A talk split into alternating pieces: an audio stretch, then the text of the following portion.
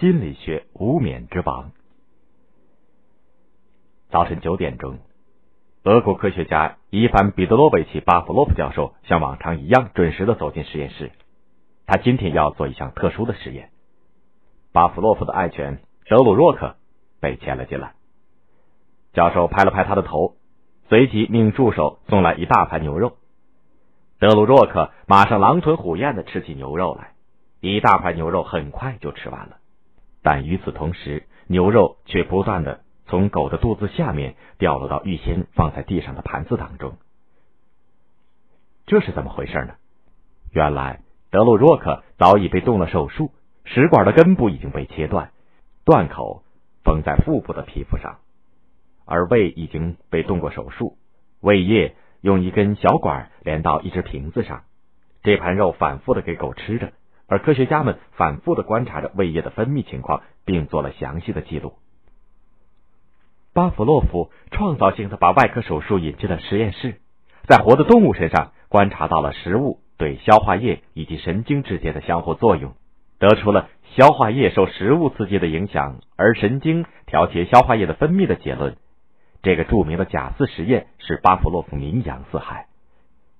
一九零四年，他获得了诺贝尔生理学奖。据说，为了颁奖时能亲自向巴甫洛夫问候。瑞典国王特意去学了一句俄语：“您身体好吗，伊凡·彼得罗维奇？”当时已经五十五岁的巴甫洛夫身体壮实，精力充沛，加上对科学的钻研态度，使他在获得了诺贝尔奖以后，居然很快的放弃了功成名就的生理学专业，转而去探求心理学的秘密。这在世界诺贝尔奖获得者当中是少有的。这一次，巴甫洛夫还是从狗的实验开始。可怜的德鲁若克又被动了手术。这次分离的是唾液腺，腺体用导管和瓶子连接，观察唾液腺的分泌情况。实验同样开始于喂食，但每次喂食之前都先有一阵短暂的铃声，接着让狗吃肉。巴甫洛夫很快发现，这样重复多次以后，只要狗听到铃声，唾液就会分泌。而不管是否接着马上喂食，这种现象都会发生。当然，如果多次只有铃声而没有喂食，以后狗听到铃声以后就不会再分泌唾液了。以前人们普遍认为，舌头尝到了食物以后唾液才会分泌，而现在为什么只听到铃声狗也会分泌唾液呢？这说明，除了食物以外，其他和食物紧密联系的物理刺激也能够引起唾液腺的分泌。这种作用，巴甫洛夫称它为条件反射，而把由食物引起的唾液分泌称之为非条件反射。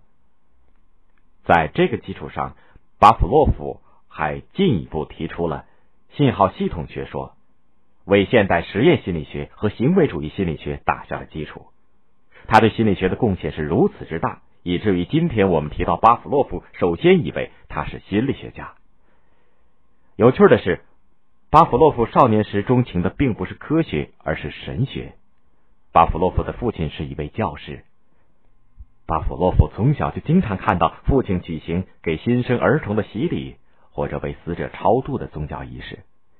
他的父亲为人正直善良，尽力的帮助别人，深受人们的尊敬。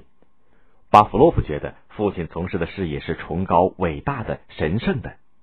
他跟着父亲。去为一位濒死的妇女做临终祈祷的宗教仪式。那位妇女患的是消化系统的疾病。巴甫洛夫永远也忘不了那位妇女渴望生命的眼神。巴甫洛夫问父亲：“爸爸，你救不了她的生命吗？”孩子，我救不了她的生命，但愿我能拯救她的灵魂。”父亲回答说。年幼的巴甫洛夫那个时候不明白，生命都不存在了，拯救灵魂还有什么意义呢？巴甫洛夫走上了学习神学之路，而且学习的还不错。然而年幼时见到的那位妇女的眼神一直在困惑着他。在神学院，巴甫洛夫接触到不少宣扬现代科学的书籍。一天，他在《现代人》杂志上读到了这样一句话：“人类有一种邪恶，那就是愚昧。”对于这种邪恶，只有一种疗法——科学。巴甫洛夫陷入了深深的思考当中。终于，他放弃了学了多年的神学，走上了研究科学的道路。巴甫洛夫的个人生活充满了坎坷，但他始终保持着乐观豁达的个性。人们形容他像一团火。他讲课的时候很少坐在椅子上，总是站着，手舞足蹈的比划着，好像随时要扑向他们的学生似的。他每天准时走进实验室，做完一个实验以后，又像一阵风似的扑向另一个实验室。巴甫洛夫在学术上十分严谨，生活当中却穿着随和，不拘小节。当人们尊敬的称他为阁下时，他会立即风趣的说：“叫我的名字吧，要不叫教授也行。你说的那个什么阁下，是我们那里一条狗的绰号呢。”他经历了俄国几次革命，第一次世界大战和十月革命风云变幻、动荡不定的岁月。革命和战争时，俄国生活条件困难。但是巴甫洛夫从未停止过实验研究，也从未想过逼到国外去，在安逸的条件下搞研究。巴甫洛夫逝世前不久，他提出了对青年人的三点希望：要循序渐进，要谦虚，要有热情。